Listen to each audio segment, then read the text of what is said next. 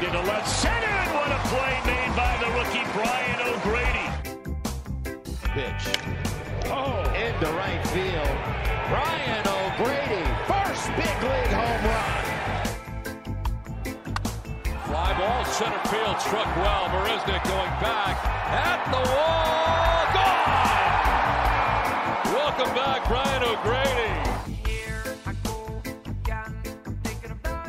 What's going on, everybody? Welcome to episode 22 of Breaking Bats presented by Not for Long Media. I am your host, Brian O'Grady, and with me, as always, my co-host, Justin Ayers. J.A., how you doing over there in your Bud Norris shirt, man? It's a great day to, to be in Maryland. It's a great day to be an Orioles fan. Uh, the Orioles have just ripped off nine straight wins for the first time since 1999 which which is funny. And I looked it up. They're the second team in history to lose 110 games in one season and then have a nine plus game winning streak the next season. Uh, and I, it's just I, I I can't stop smiling. The Orioles are so much fun to watch. I was completely wrong about them. I thought they're going to be equally, if not as bad, or equally, equally, if not like worse than they were last year. But this team's got heart. And who said who says they can't get a wild card? Who says it? Not me. I, you never know. It could happen. There's plenty of spots this year.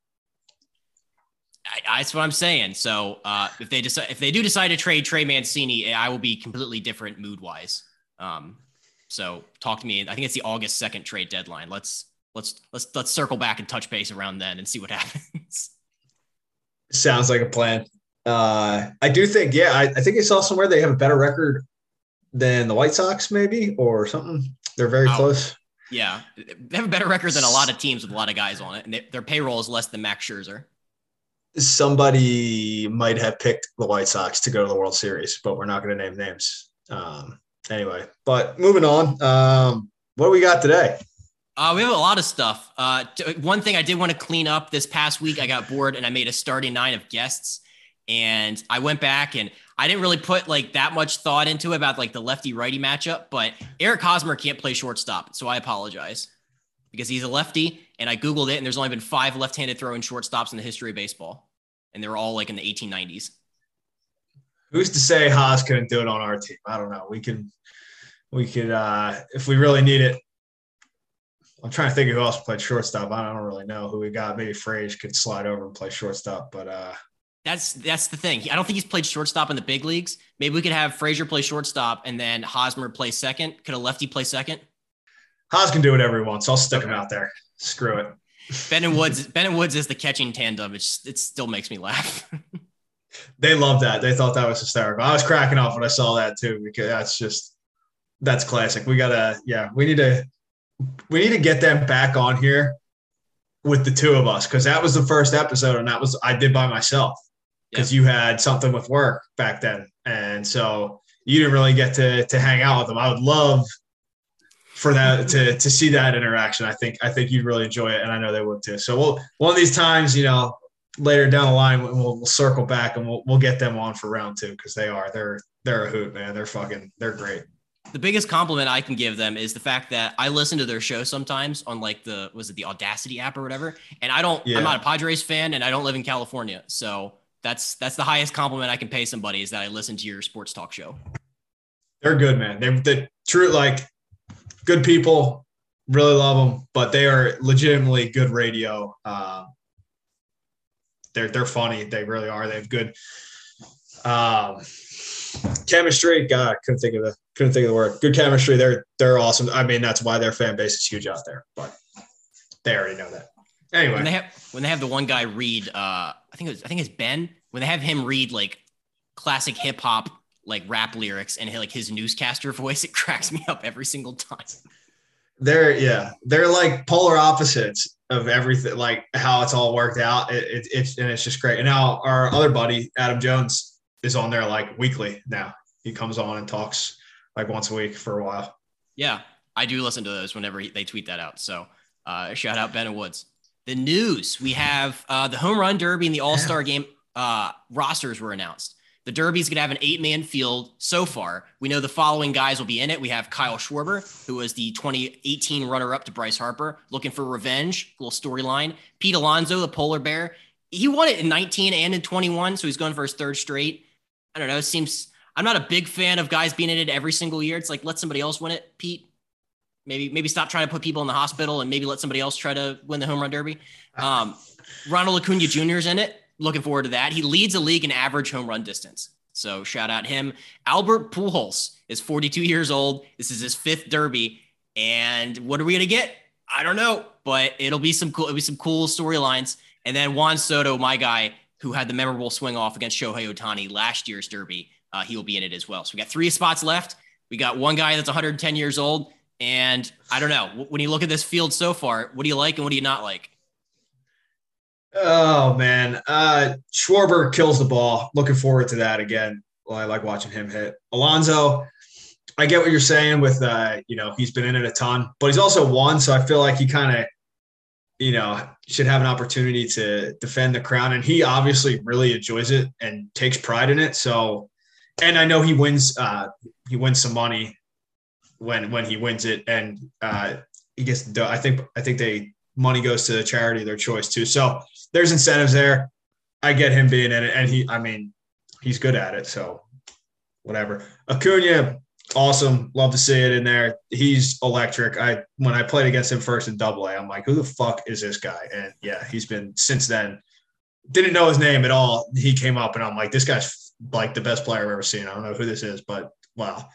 Um, yeah, he hit a ball in Mississippi, which is a graveyard in the middle of summer, so hot off. Tyler Mahle, who is now one of the you know better pitchers for the Reds, and he hit it like straight up. And I'm like, oh, that's a pop up, and it went out by like hundred feet. I'm like, what the what? It was crazy. So yeah, he he's great. Pujols. I'm a, I like him in the Derby. I think that's cool. I get. I know. I, I know we're gonna talk about this a little bit in a minute, but uh, I think it's I think it's a fine little farewell. He's been amazing. It's a cool. It'll get people to watch more. It's I like it. Whatever.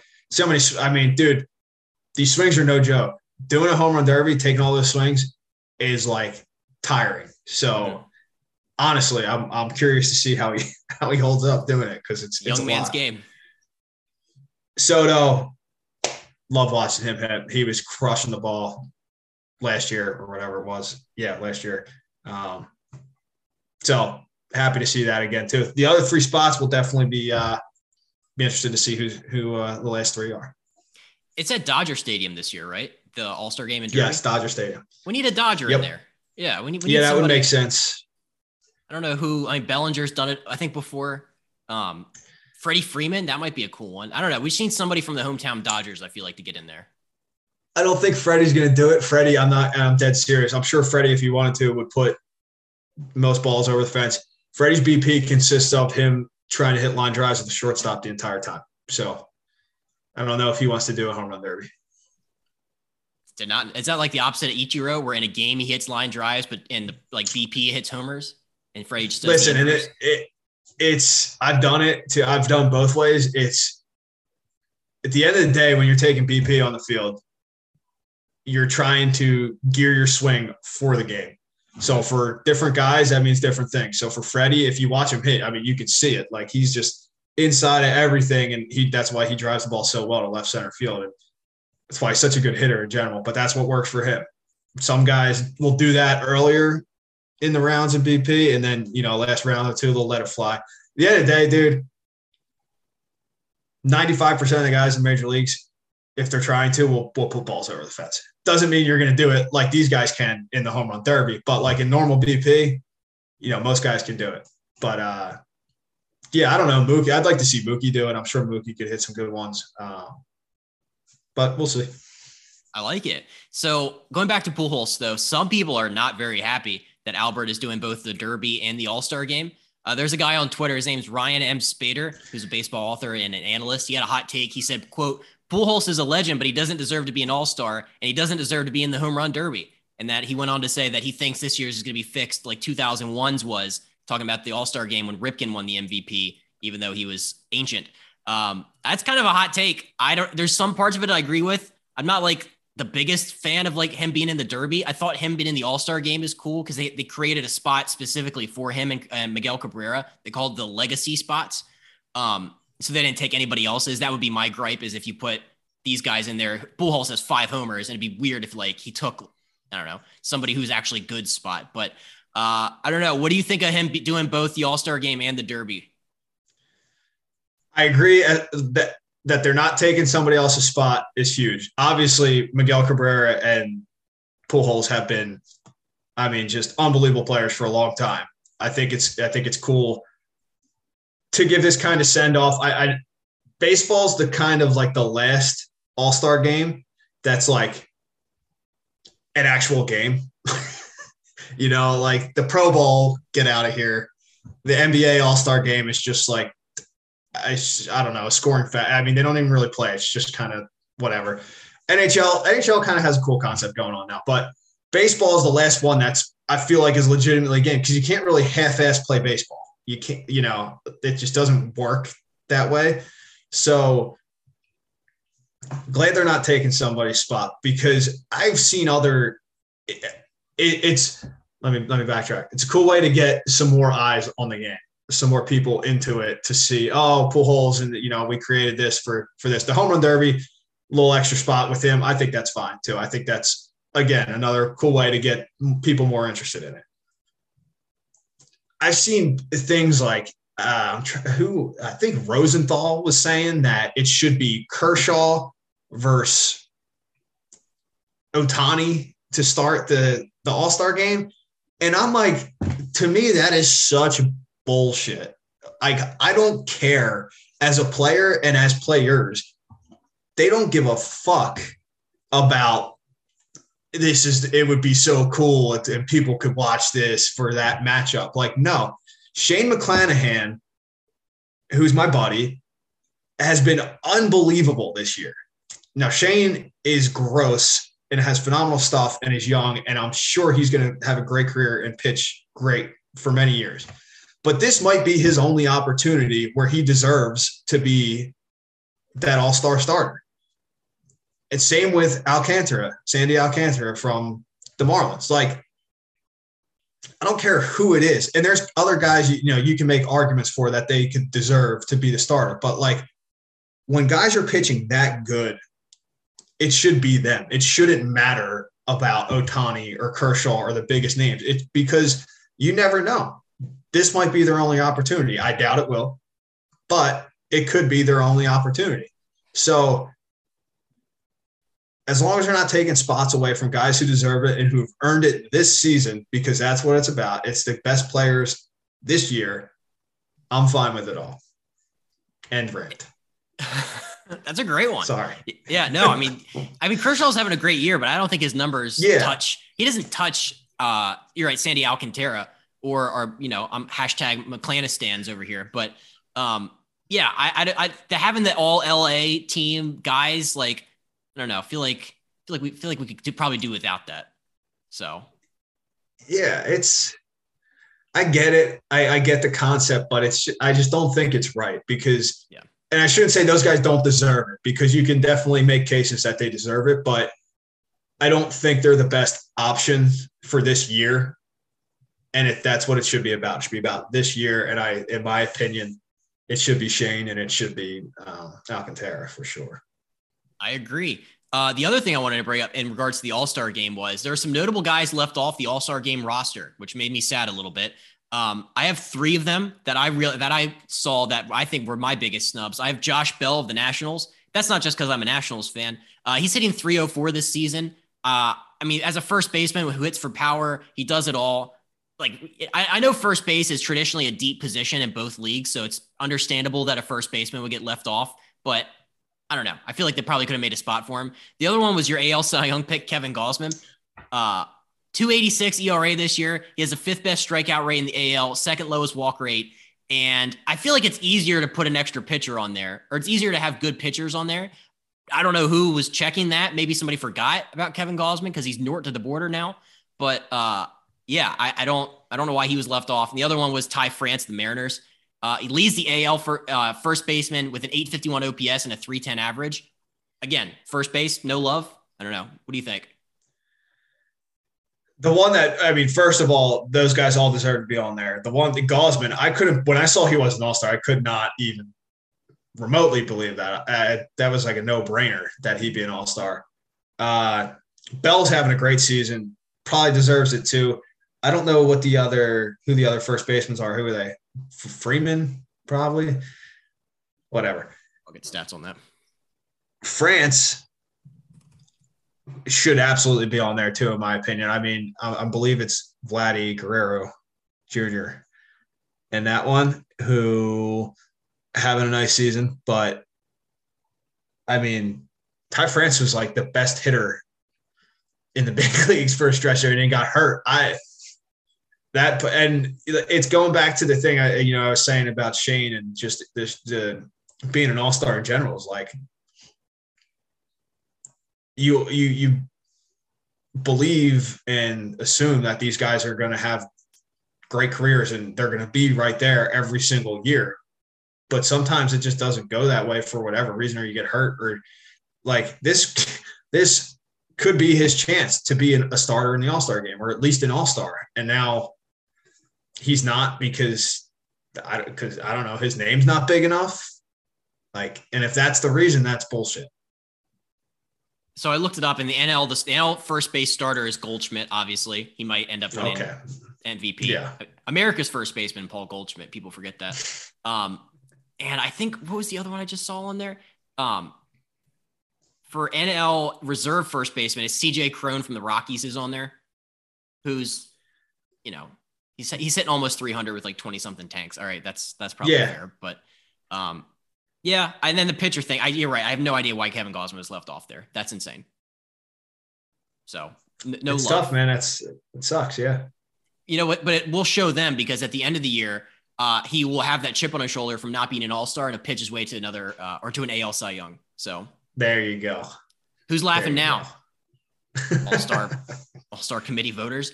Um, So that is uh those are our AL and NL All-Star team roster snubs. Next up, we have the Joe Musgrove inaugural guest performance of the week. And I want to give a special shout out to recent guest of the podcast, Rays Josh Lowe. Uh, so they put him in the leadoff spot for the first time last week against Boston. Two for five, two doubles, a run, and RBI.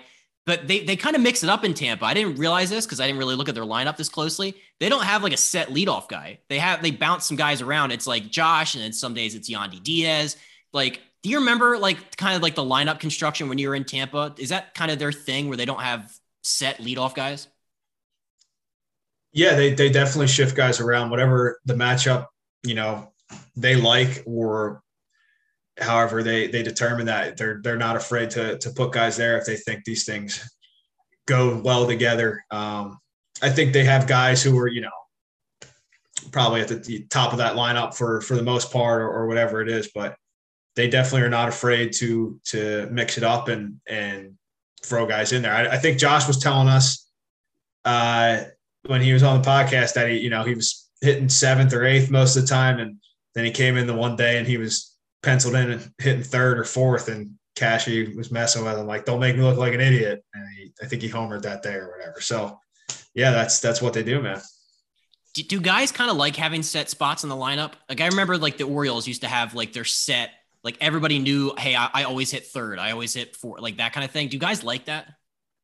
I think so. Yeah. I think uh your everyday guys, I think it's it's just nice to know where you're if me personally, do I like just basically being like, yeah, I you know, I hit second or third or whatever. Yeah, it's nice to just you don't have to think about it or whatever. But the end of the day, does it it doesn't make a huge difference. But I just think there's that comfortability and you just get used to kind of like the routine of where you are in the lineup. It's hard to explain. That's what I would think. And also, I guess like the the other thing is like you only technically lead off the game once, so it's like yeah, you know, it, I guess batting lead off is cool for for some, but you know, I could see how it's not that big of a deal. Yeah, and I'm sure managers and front offices like now deep dive into it more of like like lineup construction and exactly how it works out and as players, we probably just look at it and we're like, fuck, we're hitting eighth or whatever it is, you know, like, but yeah, it's just, it's nice to just stay in one, like kind of stay in one spot and there you're there. Creatures of habit. That's what I always figure. Um, all right. Next up, we have, uh, we're going to keep the same segment from last week or from two weeks ago. We're going to do the fudging awesome moment of the week. And Brian, who's it brought to us by? Brought to you by our sponsor, the original Fudge Kitchen. That's Fudge Kitchens with an S.com, making sweet treats and fudge. It's the best. I can't wait to be back in America so I can order some because their Instagram kills me every time they post. For our Philly and Jersey Shore listeners, they have locations in Stone Harbor, North Wildwood, Wildwood, Ocean City, and Cape May. If you're down there, check them out. It is the best summertime treat that you can have. That is the original Fudge Kitchen. And you can order from Fudge Kitchens with an S.com. They're shipping all over the country. All right, fudge and awesome moment of the week this week. Uh, I saw this on Twitter and I thought it was really, really cool. So there's an 11 year old kid named Tommy Morrissey. He went viral because he has one arm. Uh, he was uh, born missing most of his right arm, but that hasn't slowed him down. He was in like an 11U tournament in Cooperstown, which I think maybe have you uh, participated in that tournament before? Yeah, I believe that's the one. Yeah, which you know, shout out you. I mean, that's was that the, that was the one where you went you had the derby up there with with Bryce Harper. Yep, yep. And our career paths went a little different after that, but here we are. it all comes full circle. Uh, but this is cool. Tommy, Tommy's got one arm, but this guy hits missiles. He, uh, I think he had a game where he had two home runs. His first game, like first at bat of the game, cranked one opposite field, um, and then the other one he just demolished to the pool side. Again, he has one arm, um, and he's he's super cool. He's been on like HBO and Ellen and Golf Channel because he's also a fantastic golfer. I think his Twitter handle might even be like Tommy Golfs or something like that. Um, but yeah, I just thought this was super cool. Like, it, remember, uh, was it Jim Abbott, the pitcher that had uh, one hand? So kind of shades yeah. of that. Yeah. That's awesome, man. Yeah, that's that's really cool for him. Love seeing that. Love seeing him out there. I, mean, that's super impressive. Uh, that, that's really cool. Uh, that tournament's awesome. I'm sure he's having a blast up there. Uh, it's just a the way they do it up there is really cool. So I'm sure he's having a great time hitting all these homers and and getting to experience everything at Cooperstown. Could you hit a home run if you only had one arm on the bat? No chance. This kid, that's phenomenal. Yeah. It, it looks insanely hard. I think there is, isn't there like a drill that maybe some people work on where you like use like the one arm to use like the follow through, but I, I can oh, never. Yeah. Yeah. No chance can't, though. Can't imagine. Can't imagine trying to hit opposite field home runs with one arm. That this kid's insane. So shout out our uh, our guy Tommy Morrissey. Um, all right. Uh, last but not least, we have our top five for this week. This week, we're going to be doing, in honor of the home run derby, which we just talked about, we're going to be doing the top five players you would most want to uh, see compete in a home run derby. And so, our only stipulation for this week is these guys can't have been in a home run derby already. So, it's all fresh guys. Guys, it's like your dream home run derby lineup. So, I'll start us off with number five. I have Christian Walker, uh, Orioles legend Christian Walker. So, he's got 21 bombs this year and I looked like, like Statcast has all these really cool nerdy stats that I went through. He's top 10 in the league in total barreled baseballs. And he kind of gives me under the radar vibes like a Trey Mancini last year, where a guy who's not a household name comes in and just goes to like the final round. So that is number five. Number four, I'm going to go with Oneil Cruz, uh, exit velocity king from the Pittsburgh Pirates. This guy, everything he does is electric. And you can't tell me that he wouldn't hit 50 in that total derby. It would be insane. Number three, I have Jorge Soler. Uh, again, going back to the nerdy stats, he's sixth highest exit velocity in the big leagues with a ball he hit at 117.6. Guy hits tanks. Brian knows this firsthand as he watched him in spring training hit a missile over his head. So Jorge Soler deserves to be in a derby at some point. Number two, I don't know how this man has never been in a derby to this point, but it's Mike Trout. I, I don't like, I thought he didn't qualify for this list because I would have bet you money he's already done one before. Hasn't. Don't know why but we need to see the king Mike Trout in there. And then last but not least, number one, an under the radar guy for most of the people in like the national spotlight, but Yordan Alvarez. This guy leads the league in average exit velocity, hard hit percentage. He's just crushing the ball in Houston, got that big new contract. So I would love, I would pay money to watch Yordan Alvarez compete in a home run derby. What do you think? Those are some really good ones. You, you, we have two in uh, in there that are. I have two that are in there the same as you. And I didn't even think of Trout, which is crazy that I didn't even think of Trout, but maybe I was thinking he was in it already. I'd love to see him do it too. Um, those are definitely some good ones, man. Oneil Cruz is another very, very interesting one. I'm sure, you know, he's gigantic, so I'm sure that would that would be. Uh, I I would. He's so like long and lanky yeah. That he just whips like it, it is impressive. I would I would I'd like to see him just hitting BP like that. And then Christian Walker, we were, I was saying to you before um, before we started recording, is my guy from back in high school. Grew up in the same area, played against him um, all throughout high school. He's a year older than me. He was his senior year. He was MVP instead of me. C Walk. So uh, great dude. Can really hit. Got power. So I, I love that one too. Under the radar. That'd be cool. Um, my five. Start with number five is Luke Voit. Would love to see Luke get in there. I'm sure he can hit some, yeah, some good, some good BP homers on. He's kind of like a showman too. I feel like he would do well in the uh, the whole home run derby atmosphere with his sleeves way up there and, and his chest out. I think it would be cool. Uh, my number four is Jorge Soler. Like you said, I mean, he just kills the ball. You saw the homer in the World Series last year. I mean, that guy does serious damage. Would love to see him do it. My number three, Joseph Votto. I think he would be great in there. Same thing because he would take it serious, but he's also a showman too. So it would be it would be really good. And his BP, dude, I mean, he's got juice. And this was in 19 before he reinvented himself into what you know his power hitting style now. So he's probably killing balls, dude. He used to just sit there while and he would just be like trying to hit balls to left field. He like hit it and like be getting ready for his next swing, and I'd be looking and I'm like, how the fuck is that ball going over the fence? Like it's unbelievable. I mean, he's a strong dude. He's he would be fun to watch. My number two, Yordan Alvarez. That's like a no-brainer. He's got to be in it, man. He kills the ball. You already said all those stats. He's low key one of the best hitters for sure in the major leagues. Number one, Fernando Tatis Jr. I mean, Toddy, dude, is phenomenal. The first first time I met Toddy in the Dominican Republic, getting ready to play, he was coming off being hurt, and it was me and him taking BP. The balls they use down there don't go anywhere. They're like 100 years old, and the fields are just graveyards. So I'm like just getting back into hitting too, you know. But I'm not hitting the ball like anywhere. He's uh, he's coming in next to me, just killing balls, and I'm like, what the fuck? This guy's making me look like an idiot. And that was before his debut and now fast forward, I mean, in San Diego last year, dude, when he would hit BP, you know, he, he's he's got such great leverage, such great length, and he's you know he uses his his long limbs really well. And man, he kills balls. He would put on an absolute show, which would be no surprise. So I'm sure one day when he's fully healthy and everything's feeling good, that he will do the home run derby. So those are mine. What do you think? Well, now I'm pissed at myself because I didn't think of that one. That would be he would Why did- crush it at home run derby. I didn't think of Trout, so we're even. I'm, I'm just imagining if Joey Votto did the derby. Can you imagine the TikToks he would be doing on the on like the little coolers they have set out for the guys? Those would be electric. No doubt. Yeah, he would kill it. It would be great. Oh, I, now I can't wait for the home run derby. The only thing that would make it cooler is if Chris Berman would come back and do the back, back, back, back, back.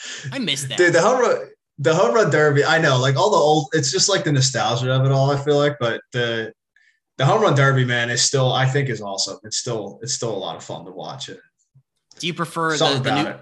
the new system where it's like timed rounds, or do you miss like the ten like ten balls, the tenth being the gold ball? dude i when they like all i when i think of the home run derby what i really think of is josh hamilton hitting a billion home runs at yankee stadium like i mean that's just like electric like i don't even dude he had to be so tired after that i'm telling you like but it's just so cool and you know seeing the clips of like mcgwire and those guys and like there's nothing like just watching these massive humans hit balls ridiculously far it's just a lot of fun That 08 derby, people forget Justin Morneau won it. Yeah, Everybody Oh, remembers. yeah, he third- did. Yeah. He yeah, and the other Bobby Abreu, Phillies, Yep. was uh hit like fucking 25 in the round two, and fucking Hamilton hit 40. It was Yep. poor Bobby Abreu got ripped because Hamilton was just hitting all these homers, and he and poor Bobby was hitting, killing the ball before that, and then hit like a hundred after the home run derby. So sorry, Bobby. Great player though. Bobby could really swing. It messes people's swings up sometimes, right? Uh, was it Giancarlo messed up his after 2017 or whatever? Yeah, it's definitely. I mean, if you're just if that's your only goal, it's definitely different. But I think like Soto last year was struggling a little bit prior, and then or wasn't hitting homers or something, and then after like went off, and kind of got him back. So you never know. Yeah, it's cry now. I can't wait. I, the, home, the Derby is like one of my favorite because every other like sports league tries to do like the the NFL does like the Pro Bowl skills competition, which nobody gives a shit about, where they're throwing balls through like glass plates or whatever. Um, yeah, and then the NBA is cooler, I guess, but nothing's better than the home run derby. It's like you said, there's no there's no half ass in it when it comes to baseball's uh, all star festivities. Um, yeah. So last up, before we get to our interview this week, we have uh, a new sponsor of the podcast. So new sponsor alert. Uh, we're going to welcome on. Yep, thank you. Uh, we have Som Sleep. Uh, this interview that you're about to hear is actually brought to you by our new sponsor, Som Sleep. So, Som Sleep has beverages that are specially formulated to promote relaxation, maintain a normal sleep cycle, and support healthy, uh, healthy sleep patterns. All you got to do is drink it 30 minutes before you're ready to go to bed. It helps you unwind after a long day. You're good to go. I had one last night. I had the sugar free can before I went to bed. It first of all, it, it, tastes amazing. It doesn't like sometimes you think of these things, it's like, oh, medicine. No, it's amazing. It tastes awesome and it was the best night's sleep I had in a long time. I didn't wake up 30 times like I usually do. Um, we were talking about it. Like you, you've been a long time proponent of these guys.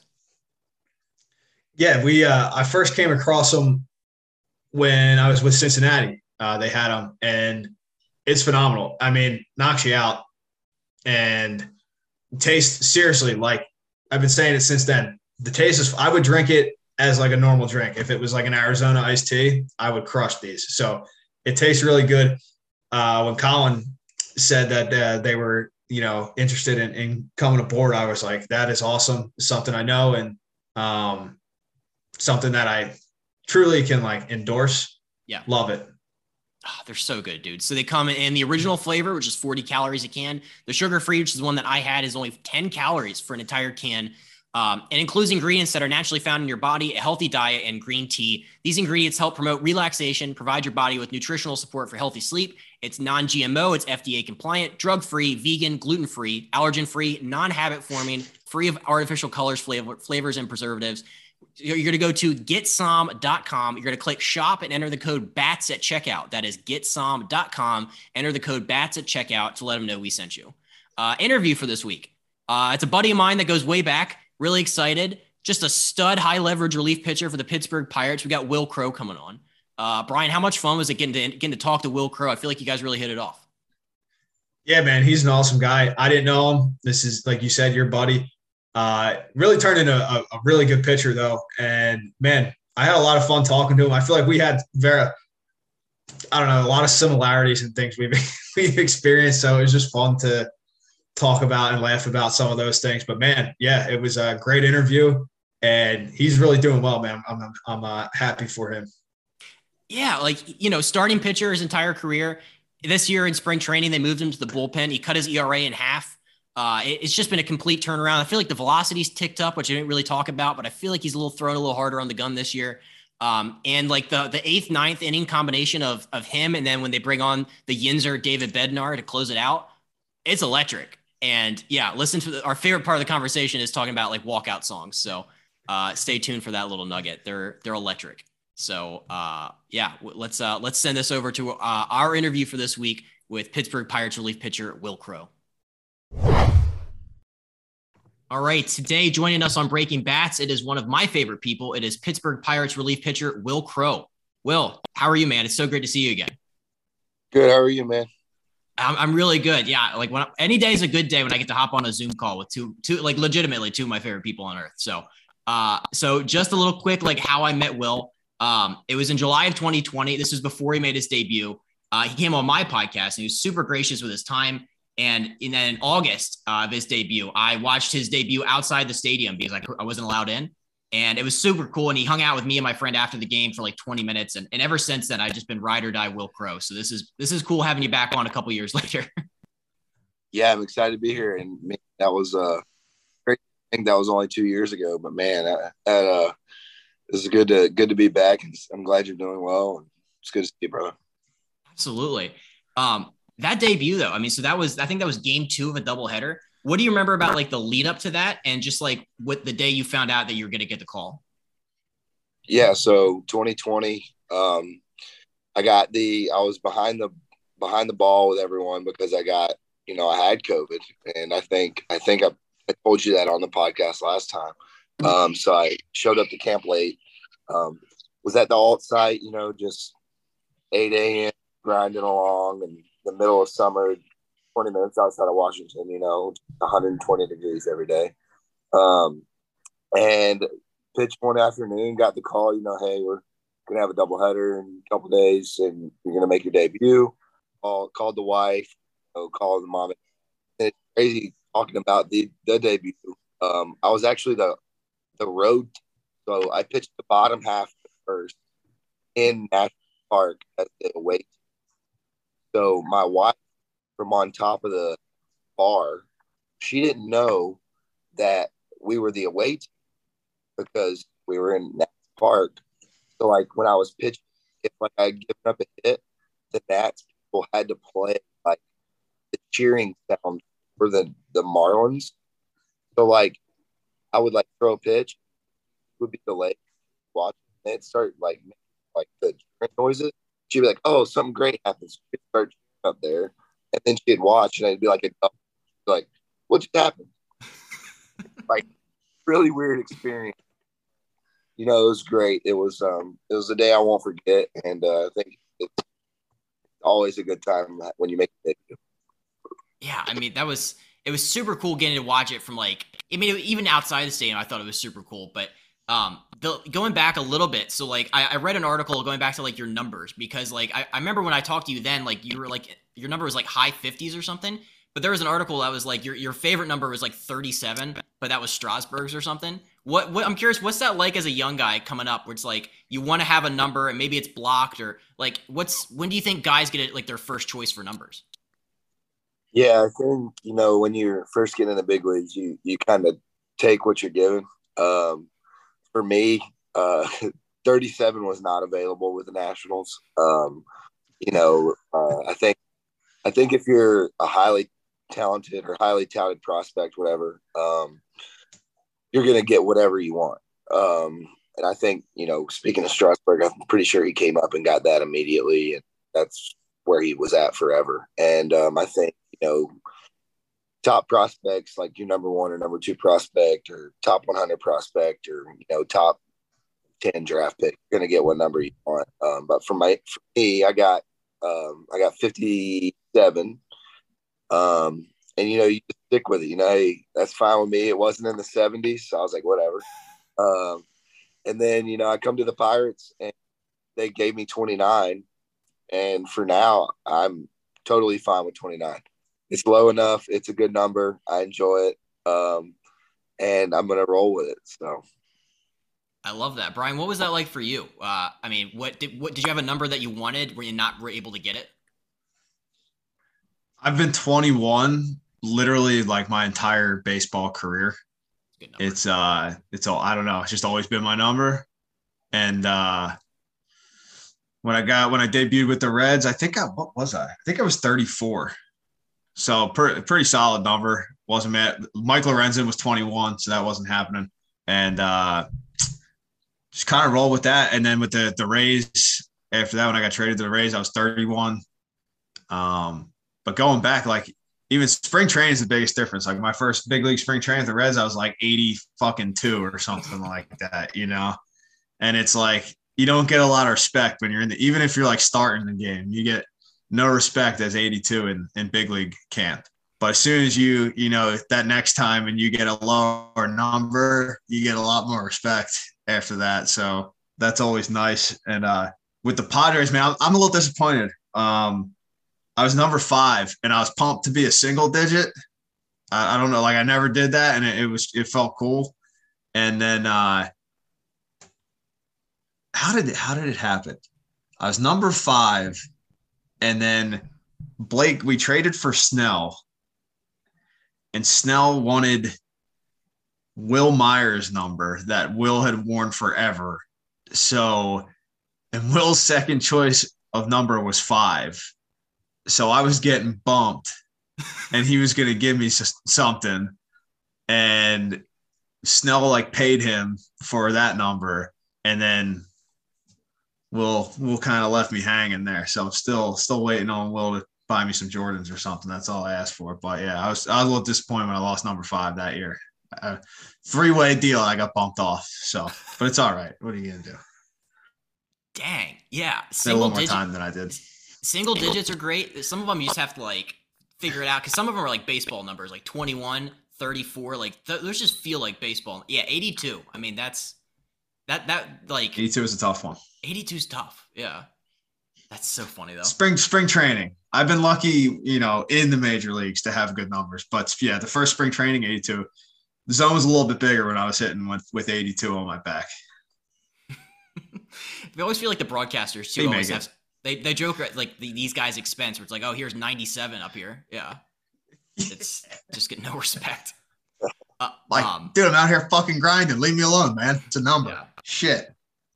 literally. Um, so, but like going back to you, Will. So like your debut, obviously that 2020 COVID year was so weird because there's no fans allowed. Are you the kind of person that was able to like manufacture your own energy and your own juice even when there wasn't a crowd out there with you? No. Um it was uh it was really weird. Um I remember so I pitched three games that year. Um the first one obviously you, you're gonna get adrenaline because it is debut and stuff. Um my next two, one was in Atlanta and one was Miami. And Atlanta was like the pinnacle for, right? You know, I grew up three, two, three hours away. Um all my buddies are big Braves fans. You know, I was like, wow, this is going to be a lot of fun, you know, in division. Um, and it, you get there and it was like crickets. It was like you could hear a thing, like you heard the the trucks going by on the road out behind us. Like, this is awful. And then we get to Miami they have so much white noise pumping through the dome that you can't hear yourself think. It's just like the whole time. And I'm like, joke, right? Like we're we're not playing baseball in here.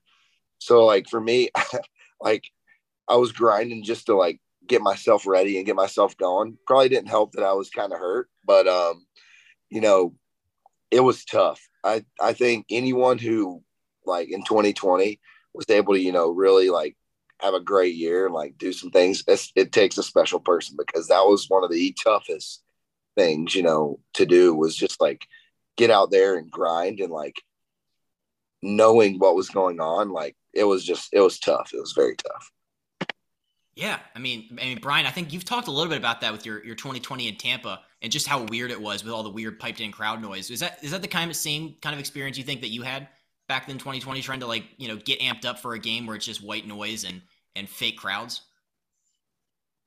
Yeah, dude, it was definitely weird. Like playing in Miami, that you know we played in probably all the same places that year because it was the east. You know, the East Coast was how they did the travel schedule. It was like the East stayed in the East. You know, so um, Miami was definitely a weird one. Playing, yeah, playing at Yankee Stadium with nobody there, like just weird. Um, but at the same time, dude, like it was. uh you still had to do it because it mattered to everybody, you know. It wasn't like if you struck out four times, like, oh, well, no one's there and it's COVID. Who cares? You know, I'm still getting screwed from that. But um, it yeah, he's will put it perfect, man. It was just a weird, weird fucking year. But I will with you know your whole life dreaming of your debut and like thinking of what that moment was like. And, and I know what mine was like, and I, I was lucky. Um, Reds and the Cubs is a huge deal in Cincinnati when that happened. So it was fucking packed when when I debuted. It was nuts. I'm sure that's what you pictured when you growing up and everything were thinking of your debut. Was it a little disappointing to have, or just a little just weird to have that be your debut with with nobody and like your family couldn't come see you? I mean that that that had to be a little tough. yeah it was it was it was you know tough. I would i think that's the best way to put it. Um you know you're you dream your whole life of doing it and you finally get that opportunity. It's like you know you're still getting the jitters and the you know you're still you know nervous as all get out you know and all that stuff. But it kind of made up for it you know because the next the last year 2021 um i broke camp and my real debut with fans was opening day in wrigley and it was like, okay, this makes up for everything that I missed last year because Yeah. fully packed opening day ceremonies, like first time. I was like, all right, I might have missed it up, missed missed the good stuff last year with you know the debut and stuff, but this is a very close second. Like this up for a lot. So That's awesome. I'm glad you got that. Yeah. Good yeah, I mean, that's a great point by Brian, where it's like, you you know, as a kid, you're in the backyard dreaming about playing in front of, you know, 50,000 people screaming your name. And then you come up and it's, it's August in DC and you see cardboard cutouts of people. And it's like, well, it's cool to be there. But, um, Will, Will, one thing I'm curious about, and Brian can talk a little bit about this too, is the option game, where like you have these minor league options, and the team kind of can like send you up, send you down. Like, how hard was that finding a rhythm those first couple years, where the team could basically send you down to was it the alternate site or AAA, kind of at a whim? yeah, the option game is uh it's kind of sticky. Um, you know, a lot of teams play it. Um it it stinks because I think for me last year I think was a big year for me um confidence wise, you know. Um and I think that's the number one thing is you can come up and you pitch well or you know you throw well in spring or you know whatever it may be and you get options. So then you're like, well, do I belong or am like what's going on? Like I feel like I did my job or I'm doing my job and then you get sent down or you know, and it's just the business side of the game. Um, you know, having more than one option left or being on your last option year is a blessing, but also a curse because, you know, you're going to get sent down. Um, and, you know, if you don't have an option or you have one option, you know, teams want to keep that option in case, you know, you're not playing well. So, you know, it stinks. Um, I think confidence is a big thing because you're like, hey, do, do I belong? Do I not? But, um, you know, it's a sticky thing and players hate it. And I think, you know, this year with the five option thing max that we've added in the CBA, that helps out with some guys. You know, you can get called up five times, but as soon as that fifth time they send you down, you go to waivers. I think that can help because you'd have guys, you know, I think some guy in 2019 or 20, or maybe it was last year, maybe it was 2019. Um, it was with the Rays, I think, or maybe the Mariners, and he got called up like 18 times in a year. Made made like 15 starts, but only had 15 days in the big leagues or something. Like something crazy. Like it protects you that, and it gives you the opportunity. You know, hey, if a guy, team's going to keep calling you up, calling you down, and playing that game with you, that another team can get you. But um, yeah, it's just a sticky situation. No one, no one likes it. Um, and you know, you just got to hang with them sometimes. Yeah, I think I'm the uh I think I'm the king.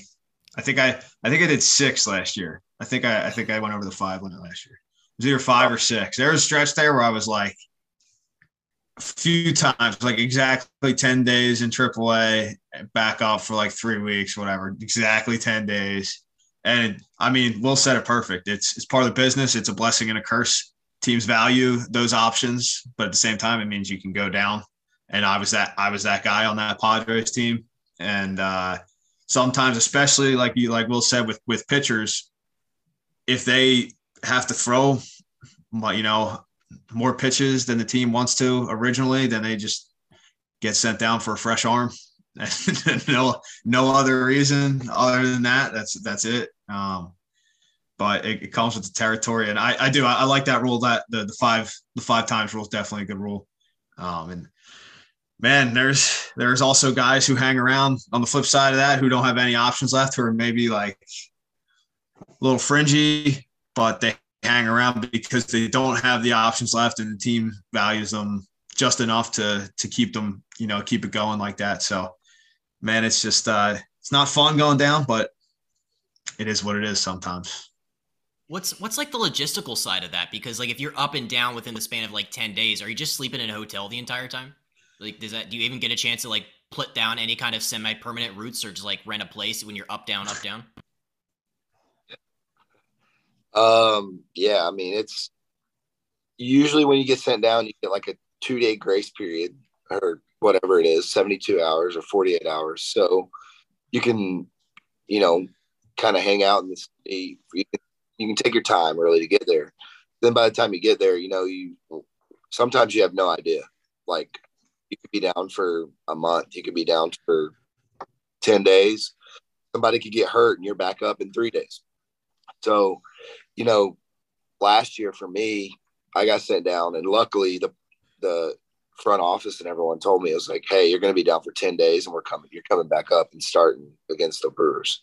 So for me, it was like, okay, we're we know what's gonna happen. We're not gonna look for anything permanent. Like if this if we stay down longer than that, we will we'll figure something out. But um, they were like, hey, yeah, you're going down ten days, you're coming back. So it's like, all right, we'll suck it up and live in a hotel room with me and my wife for a couple days, and um, we'll figure it out if we we have to later. But it, it's weird, man. You know, it's kind of like getting called up from you know uh, double A to triple A. It's like, hey, we're gonna stay in this hotel room until we we figure out like what's going on, or you know, it's you just gotta you gotta roll with the punches and and try to make any hotel room home as quickly as you can.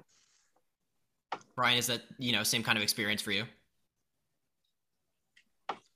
I literally lived in a hotel the entire season last year.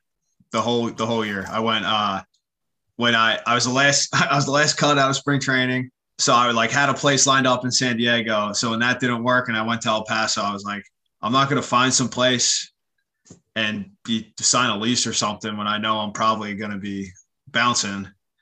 So I did. I stayed at the field. I stayed at the Marriott right across the field or right across the street from the, the field in El Paso.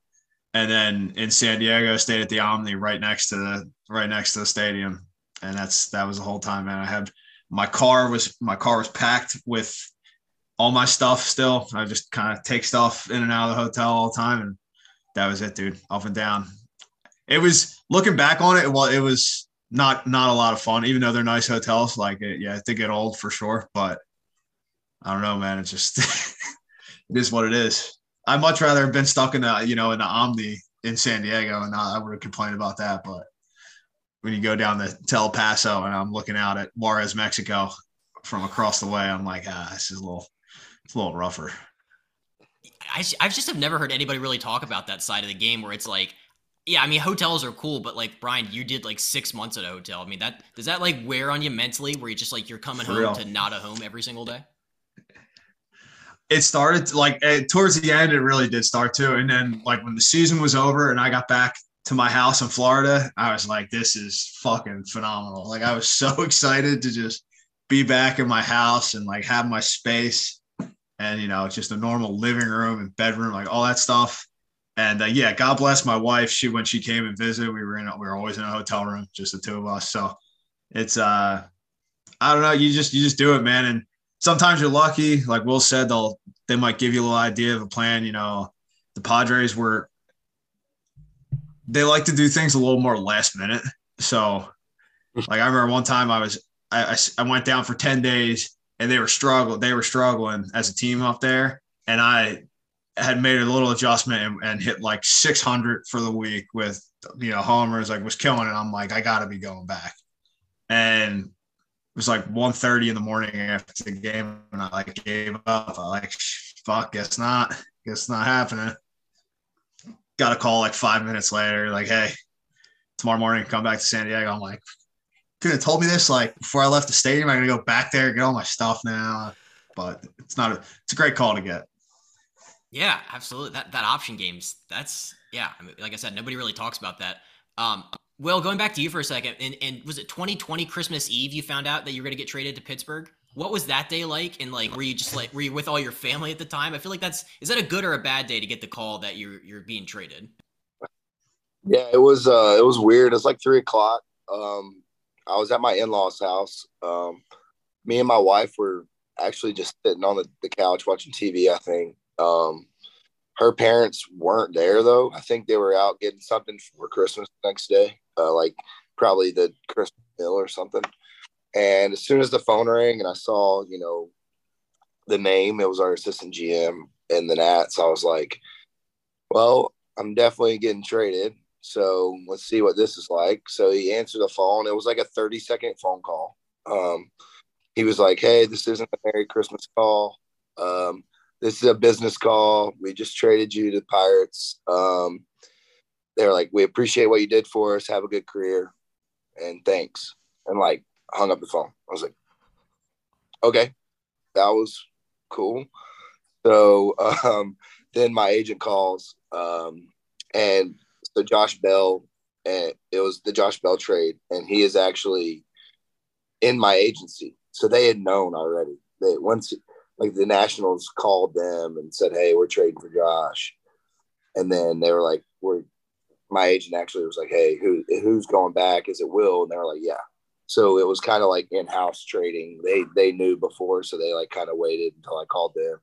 But um, it's a good experience. You know, I'm I'm, I'm blessed. It um, it was definitely meant to be. You know, especially for for I feel like my career. It's kind of helped me, you know, relax, take off, and be, you know, who I am as a player. Um, definitely a weird experience, but it's definitely a good experience because you know, like some teams giving up somebody for you, and that means they believe in you and want you to be a part of their team, and that's um, comforting on your side. You know, like, hey, this team wants me. I'm a part of something that they're they're building for, and um, it just gives you a little more uh, confidence and you know security, knowing that like, hey, they wanted you. So that's a great way of looking at it. Was was it easier to connect with your new teammates given that you had like three or four months before the season started to kind of like get acquainted? Um, so I didn't really know anybody um, coming in last year. So you know, you go into spring. It's like a month after spring training starts. Um, I showed up, I think, like a week early. Tried to, you know, meet as many people as fast as I could. Um, and it's really like a whirlwind. You know, I got probably 25 phone calls in the first three to four days of just like front office staff trying to, you know, introduce themselves and meet. And then you get to spring and it's even more of a whirlwind. You have from the equipment guys to the you know the the staff to the teammates to the guys who are invites to the guys who are rookies. It's just there's so many people that you meet within the first you know, day of getting at a new place. And i'm the worst with names. So i'm like hey i'm tim. Hey i'm josh. You're like him the next day you're like i don't remember you. I have no idea. I, I got 150 people telling me who they were day one. And i'm like some of them I still don't know their name. I'm like the worst. I feel terrible about it, and I'm like I'm super sorry, but it it's it wasn't I wasn't able to meet anyone before, but you know you you quickly hop on that. Okay, you figure out who's important, like not important, but like who you're going to be around more, who's like the people you're going to be around the most time with, and then you're like, okay, let's get to know these people. Let's can have their names, have their like make sure that you respect them and stuff, and like get to know them on a more personal level. So then you know who you're around more. I guess is what I'm trying to say. Dang, Brian, I, I see you lean forward there. What what do you what do you got? I was gonna say a caveat to all that too. On top of trying to remember people's names, you had about 95% of those people he just mentioned having to wear masks that whole time too, so you couldn't even see their face. And then you're trying to remember their names we had trainers, dude, like the trainers and stuff in, in San Diego last year, when they finally like changed whatever, or we hit the mandate, whatever it was. And I come in and they, they weren't wearing masks So one day. I'm like, I've known you guys for fucking five months. I haven't seen your face until today. And that's so you're trying to like like we'll say you're meeting hundred people and they're all like that you're like this. That's all you're saying. So it's a tough, it's a tough gig. I've yeah, been there. Brian, I mean, you've been the new guy in a couple different teams. Like, what, which, like, how do you kind of go about, you know, making making new acquaintances, making new friends? Like, what, what's your strategy when you walk into a clubhouse for the first time? Started with the Rays, dude. I just I talk to everybody. I just talk. I don't care. I just talk to whoever, and it's something that like I found out later on that a lot of people from the Rays really liked. That I said hello. That I was actually good at remembering people's names. This was before COVID, right before COVID happened, but I was good at remembering people's names and like saying hello. And there was a lot of people that really appreciated that there. Um, so when I found that out, when I went to San Diego, I made sure to do the same kind of thing. Um, I knew a couple guys at each spot though, so that that definitely helped.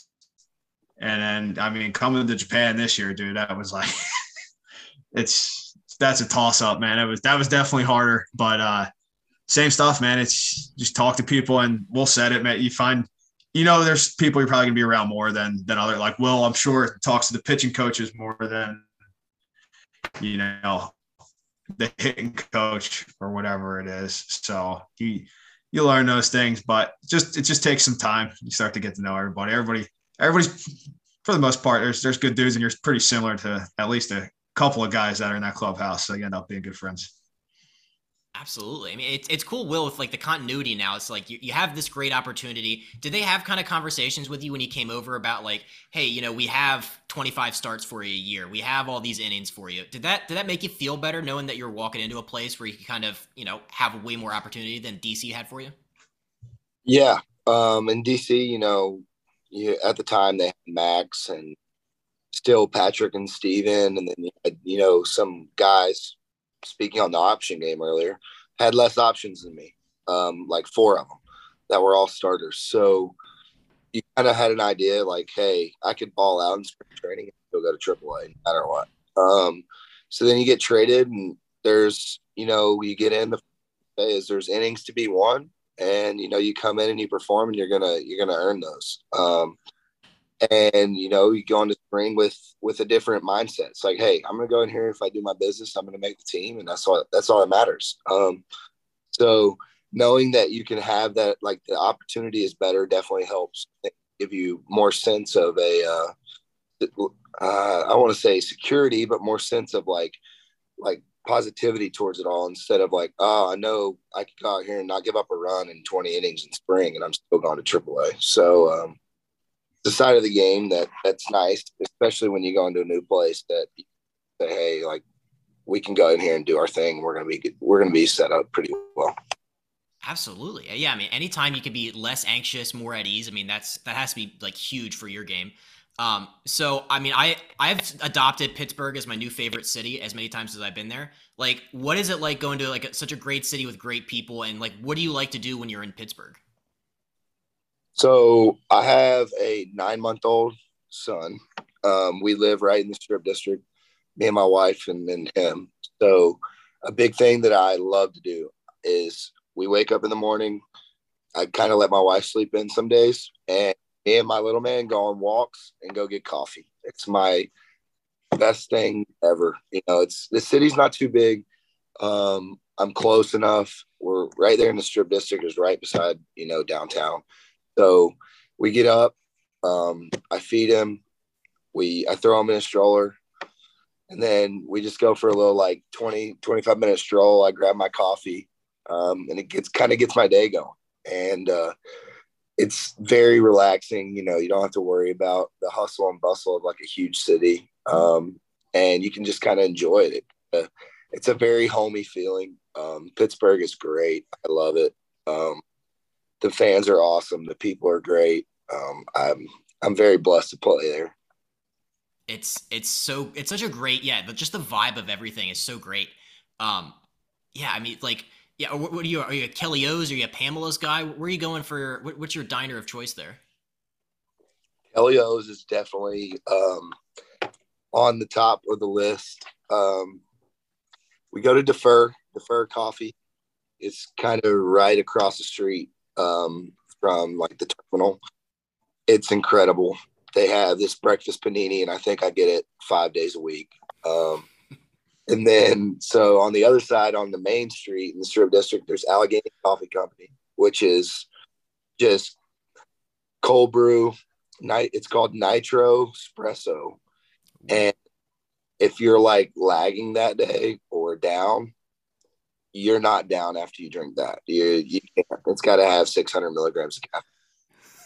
And then nice. there's Paetano, which is a newer place. Um, but it's got like acai bowls, um, turkey and cheese paninis, and it's like Colombian coffee, I think. And oh, me, that's that's what me and my my wife. If my wife's feeling up for it, and she's like, "I'll I'll go for coffee," we'll go sit there and, and have our coffee and eat an acai bowl or something. That place is incredible.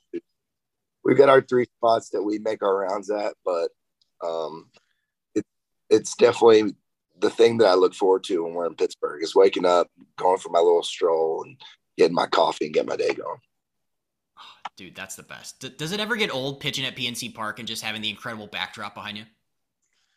No, PNC is is incredible. I um I think it's up there, you know, top top two, three stadiums in the league.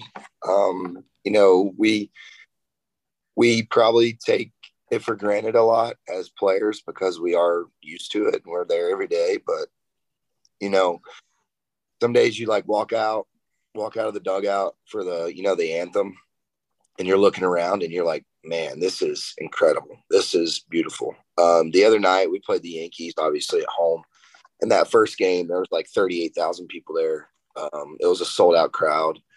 Um, we walked outside, you know, it's mid or early July and it had just rained a little bit. So like the clouds were like dark. It was still like light though underneath, like the sun was setting a little bit. It's like 40,000 people. Like there was a buzz in the air. It was like making the backdrop of the city light up, but the sky was dark. And I was like, this is awesome. Like that was the last, like that was one of the days you walk outside and you're like, man, I, you can pinch yourself. You're like, this is, this is fucking cool. As the away team, did it, I mean, did you just always love going to PNC Park? I love PNC. It was great for me. I'm well, I, I am from Philly, so you know it was a quick trip for for my family to come out and see when uh when I played at PNC. My brother-in-law and my sister would always come when we went to uh, Pittsburgh. He played football at Duquesne, which is in Pittsburgh, so he loved to go go back and see it. But PNC is great, man. I love it there. Um, yeah, that backdrop's awesome. It's one of Pittsburgh's a cool little city. It's one of the better, definitely one of the better spots uh, in in the league for sure. Well, I did want to ask because in 2021, obviously you led the team at starts, I think, but then in the offseason, they kind of transitioned to this kind of like high leverage relief role. Like, how open were you to that to that change, and what have you liked about pitching out of the pen this year? So it actually spring training. Um, we, um, I was like three starts in in spring, and Shelty called me in and we had a conversation. And um, one second, let me take it. Got a little itch in my throat, but um, we had a little a, a talk in spring training. You know, they'd said that they were looking forward to um, me pitching in a different role. That they had been thinking about it for a while. Um, I at first wasn't happy about it. Um, they would tell you the same thing. They didn't expect me to be. Um, but it started off as more like a hybrid thing where I was going to throw, you know, two to three innings every time, a couple times a week. And I think, you know, how I performed early kind of gave gave them this, you know, confidence in in me, knowing that I can get get guys out in high leverage situations. Um, so it's kind of transitioned into a more high leverage role than it was, you know, what they had initially wanted me to do. But I'm loving it. You know, I actually love it more than I think I do starting. Um, I'm really enjoying my time in the pen, and I'm excited about where it's going to lead for me. Um, I I think you know one reason it's it's gone you know well for me is because I'm a big time editor. Um, I don't care if I'm playing hopscotch or chess against you or Fortnite or whatever. I want to win, and I really really like to compete. So with that being said, I have this like this like itch to like play and like compete and go after it. And it gives me the opportunity to play, you know, more every game than just once a week. And my adrenaline gets going, my heart gets pumping, and um, I think it brings out the best in me. It brings out, you know, my the best in my mentality and the best in my um, my preparation and everything. So I, am really enjoying it. I'm I'm loving the bullpen. It's it's it's really fun to be able to go out there and you know get the uh, get the pregame jitters and get everything going when when when the game's close. Like all right, let's go. It's time to it's time to get ready. It's time to get hot. And uh, that adrenaline when they call down and they're like, "Hey, Crowe's in the game," is like something you can't mimic. It's the heart gets going. You start letting a few eat in the bullpen, and you're like, "All right, it's time to go. It's time to compete." Dude, that's amazing. Yeah, and this year especially, like 13 and a third innings uh, without allowing a run to start the year. I mean, when I saw that, like did you like? Were you in the zone for that 13 and a third inning? Do you think? Do you think you're in the zone? Yeah, I think um, you know, coming into the season, I uh, I changed uh, what I was doing year to last year, and I think that helped me a lot. But um, you know, I think it's just me being more aggressive. You know, last year I think I was trying to be too fine and was picking and choosing when I went after guys and wouldn't throw certain pitches in certain counts because I didn't want, you know, crushed or I was trying to be, like I said. So just early in the year, I wanted to be as aggressive as I could and, and go straight after guys and, you know, show people that my stuff played. And it was kind of how I was going about it. And it, it was working. So try to keep it up. So, I mean, I have to ask about playing with Oneil Cruz. I've talked to Brian a little bit about him. This guy, everything he does, he breaks like the Statcast, he breaks records every single night. Like, what is it like having him play behind you? Like, what what's what's that like for you? Yeah, I mean, he's an electric player. Um, some of the things he does is wild. I personally like watching him running the bases more than anything, um, because like you watch some of our guys and they take like 20 steps in between bags. He takes like three and a half, and it is incredible. Like he gets going, and it's literally three steps to like second to third on a first to third like ball. Like he touches second base, and it's like one, two, three, and he's sliding in. You're like, what? What just happened? And he, he's a freak. Um, I call him Baby Shaq. So little baby Phil O'Neill, and um, he's quiet, uh, good dude, but but he's he's a good dude. I, I, I enjoyed playing with him. He's a good. Guy. Brian, have you seen some of this stuff? I think I tweeted the highlight. He threw a ball across the infield 97 miles an hour, and like every single thing he does, like every ball off the bat's 120 somehow. Uh, Brian, have you have you been keeping up with Oneil? Yeah, man, I seen it. He's a big dude, six seven or whatever, man. Tall guy playing shortstop like that. Uh, I've, I I think I ran into him somehow, like somewhere. Like I can't I can't remember, but yeah, I remember seeing him being like, "Holy shit, that guy's tall, playing shortstop." But uh, it's awesome, man. I mean, I just think it's cool for baseball to see, you know, have a, a different guy like that doing this kind of stuff, especially in the infield. I mean, like because yeah, you're right. Six seven as a shortstop. I don't think anybody Judge does it in the outfield, yeah. but to be that nimble and like in the infield, it's crazy. Uh, yeah, it's just that next breed of shortstops. Yeah, I mean, we started with Cal, and now we're gonna get like Shaquille O'Neal playing shortstop. Yeah, it's gonna be he, this guy's electric. um, it's so cool. Uh, well, I, I did want to ask like this this Pirates team, like, can you guys in the clubhouse feel that like you're building towards something? There's so much great young talent. Obviously, we just mentioned Oneil Cruz and and Brian's guy Jack Suwinski. Like, can you feel the vibe in the clubhouse that things are kind of like turning a corner? Yeah, you know, we we here as the Pirates, we know we're a good team. Um, you take away, you know, six, seven games, and a lot of our losses are like one or two runs, and it's like one play here, one play there. You know, end up being a deciding factor. So we know what we're how good we are. We know we're a good team. You know, we've said it from the beginning and inside our clubhouse, we believe I think a lot more than a lot of other people do outside of it. But we know that, you know, we have a good month or, you know, a good couple weeks. We we didn't we had one bad week, you know, we we went or one bad two week stretch. We went like one and thirteen. Like you take away that, you say we go, you say we win half of those games, and like we're like we're almost 500. You know, you take you add six wins, take away six losses. I think we're like 38 and 39. So you look at it, we're we we know we're a good team. We know we have a we have a good little base of what we're doing here. Um, and we're just going out there and grinding. You know, we we um, we're trying to win a bunch of games. We know that we're we're on the upcome. Um, and we're excited about what's coming. And that doesn't take away from what we're doing this year and stuff, but um, we're we're definitely building the right direction. I yeah, I, I watch them every night, and just yeah, it just something feels different about this whole collection of dudes. It's so cool. It's a great mix. Um, all right, a couple last things for you. So you're in Milwaukee right now, and are you staying at the haunted Pfister Hotel right now? Oh yeah, it's definitely we're definitely here. There's the, ghosts are playing with AC. We're we're we're hanging out with a couple of them. I, I was going back and I was looking at like I know the Cardinals a couple years ago stayed there and like Carlos Martinez had to like change rooms and he went like there's just guys that have always have these like Pfister Hotel like scary stories. I mean, did you have any kind of encounters with the uh you know some of the some of the ghosts friends there at the Pfister? So I think I was telling you guys a little bit. Um, I was playing Fortnite last night. It's kind of crazy, and I was playing with Stratton. Like 1.30 in the morning, you know, hey, we're last game, last game. Okay, whatever. Yeah, well, you know, we'll see what happens. And um, like five people left, ten people left.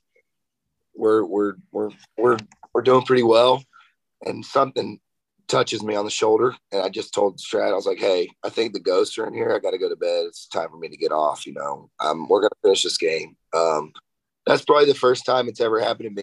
But last time we were here, I think was the first week of the season, second week of the season, something like that. And um, we had like four guys change rooms because at like three in the morning, like one guy's TV would go on and off from channels. So like he turned his TV off. It's like falls asleep. Three o'clock in the morning, TV turns on and starts going from like channel seven to like twenty, and then would turn off, and then turn back on and turn off. And then one guy whose AC wouldn't stop changing levels, go from like sixty-five to like eighty, and then back to like seventy. Like lights will turn on in the middle of the night. Like last night, I woke up this morning and my ba- my bathroom door shut. I'm the only one in here. Like I didn't I didn't shut it last night. Like why would I shut my bathroom door?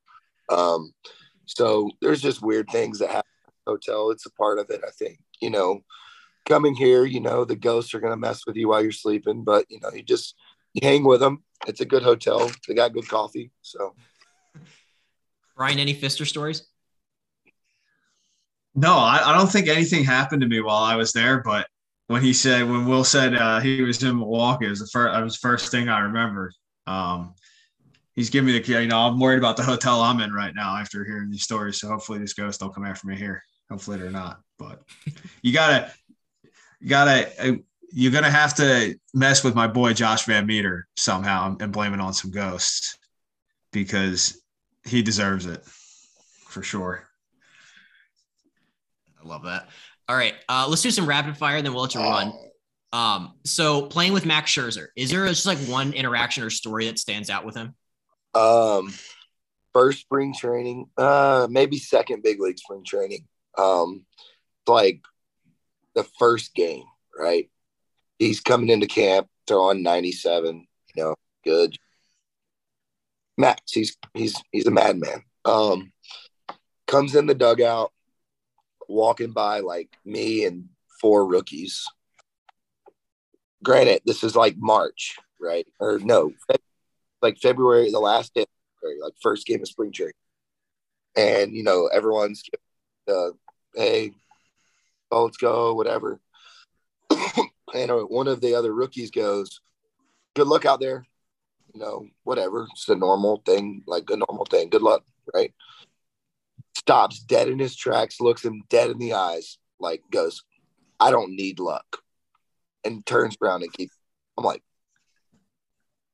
we're all looking around. It's like, that's that's how like ready to go.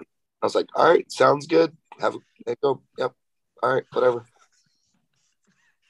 That's that's pretty on brand. Yeah, I mean, what, what, my, what was my favorite one? It was like Dave Roberts like tapped him on the butt and said, "Good job," and he's like, "Don't effing touch me." just just built different. Yeah, that's he's That's Max is the, classic. he's the greatest. Um, so last time we talked about University of South Carolina football. Since then, new head coach, new quarterback, both from Oklahoma. Like, how excited are you with the new direction of the program? Yeah, I'm excited. Um, you know, Beamer's got everybody buzzing. Um, got Rattler, who I think is a, a good player, and um, you know, there's some there's some positive trajectory for our program. It seems so. Uh, I'm excited to see where it goes. I was talking to my wife the other day. We're thinking about getting some season tickets, um, Oh yeah, getting into some games, taking the little man. Um, I'm excited. You know, it's uh, it seems like a, a good time for football in, in Columbia, and maybe I can start talking smack with teammates and, and Vogelbach because he's a Florida guy. So uh, we beat him by like 27 last year. So I was giving yesterday since he was talking smack. So hopefully up so so I don't have to hear it from him. The vibes are high. Uh, I'm really excited for you guys. It's it's gonna be a big year. I think every single Pirates game I've ever been to, you've pitched, and I never really like listened for your walkout song. But I went the I went on last Saturday. It is the coolest song I've ever heard. I think it's uh, "Joker and the Thief" by Wolfmother. It's it's a banger. Like, how did you pick that song out? And like, song. how sick is it just running through the gates with that thing going? Yeah, I um. So you have to have a different walk-up song if you're a starter or you're a reliever. And if you're going to be a reliever, it's got to be electric. Um, so I, I don't know. when the first time I'd heard that song, probably sometime with my dad somewhere. Um, but I had it on my phone. I was like, hey, this would be great if I'm a reliever. Uh, it kind of keeps gets everyone going. I think. Um, I think that's been the one thing that's been talked about the most of me being a reliever amongst like reporters and like the the or in the uh, clubhouse. Like every time I come in or someone someone's like, "Hey, I love your walk up song." I'm like, ah, thanks, I appreciate it. And I think as a baseball player, that might be one of the best compliments you get. Like knowing that people are satisfied with your choice of a walkout song is like, hey, I've really done it. I've that is peak what you're looking for. And when someone says that, you're like, let's go. I don't that's all I need to hear is that I picked a good one it is it's an electric factory, especially when you pitch the eighth and then Bednar comes on in the ninth with uh, Renegade by the Styx. I mean, is there? I don't think there's a better one-two combination of, of walkout songs than that. Uh, it. I mean, PNC Park is jumping. Also, in that same vein, how often do you get confused for David Bednar? Oh, uh, we I joke in the bullpen that if we had players unis like player weekend unis, I would use not Bednar. not like day, like I wear yellow cleats every game. Like I'm, I made a decision this year to to wear yellow cleats. Well, David got these custom yellow cleats made. Like we can't be more different, like or more similar. And I'm like, dude, you can't. Like I did this to art, and we like we have the same facial hair. The only thing different is he has this like faux hawk in the back. Well, you can't see that with a hat on. So like he comes down in the third inning every game. Like that's when he comes to the bullpen. And I'm there for the first two innings, and it's like, David, David, David, David. I'm like, he's not down. I'm not David. And it's like, yeah, you are. I'm like, no, I'm not. You look like David. No, I don't. Like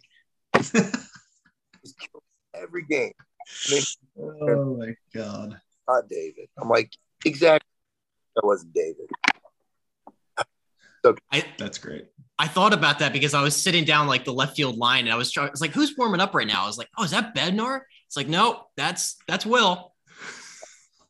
Let take off the jersey or take off the the pullovers. Like everyone just assume, and it's okay. It's whatever.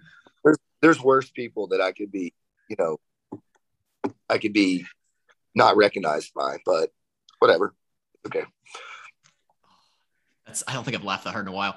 Uh, who's the funniest guy down there in the bullpen? It would be it would it would be so like so perfect if it was Bednar. Is he the funniest guy in the pen? Bednar has some great humor. Um, Bednar is a very funny guy. Um, so it's very dry humor, um, a lot of mom jokes, um, but uh, Bednar's got like Bednar's got like a seventh grade humor. So like mom joke or uh Yamada. He always says that. Like like classic like good eighth grade humor. Like you tell him a joke that like probably shouldn't get the laugh that you would think out of like a 25 to 30 year old like soft giggles for like 10 minutes you are you're killing me. Um, yeah, I would. But we got some guys down there who are sarcastic, uh, which help. You know, we got a good group. Um, Chase De Jong's got some some good jokes. Uh, pretty funny. No, we got a good group down there, so we we keep it keep it lively and active. A good. I love that. Yeah, I, I feel like every bullpen in the majors always has like a like the the biggest group of characters. Um, all right, last question for you. What's the best piece of advice you've ever received? Best piece of advice. Ooh, you're gonna stump me for a second. I would probably say one of the best things I've ever been told was um, believe in yourself when no one else does. Um, you know, a lot of a lot of times growing up, you get set, you get told like if you want to be a big leaguer, you you you say that out loud, and people are like, ah, you'll never make it. You know, you'll never be there. Um, I think when I was in high school, I had you know two knee surgeries. I had a high school, I had a knee surgery in eighth grade and knee surgery in tenth. And um, both times coming back from those, I was told I would never be a Division One baseball player. Um, that I wasn't good enough, or that I didn't have the body for it. Um, you know, I got you're in eighth grade, you have knee surgery, put on a bunch of weight. I had two big SEC schools tell me I would never play in the SEC. Um, never play in the big leagues, never get drafted, never this, never that. And it never deferred from me from what I wanted to do in life, and that was play baseball. Um, so, you know, when no one believes in you, you got to believe in yourself. And I think as long as you do that, um, nobody can stop you from what you want to do. Dang, that that might be some of the best some of the best advice we've gotten from that question. Dude, this has been this has been incredible. Thank you so much for coming on and giving us an hour of your time. Like like I've said, I mean I go to probably half dozen Pirates games now, and I think that's due in large part to, you know, just how great of a guy you are and how like how we stayed in touch throughout the year. So I really appreciate it, dude. Yeah, I appreciate that, man. I appreciate you uh having me on. It's been a lot of fun. Um, you know, I, I I enjoy doing this, and um, I hope to see you at PNC soon, man. And before we get out of here, a special thank you to the band Stick Figure for allowing us to use today's intro and outro music. Playing on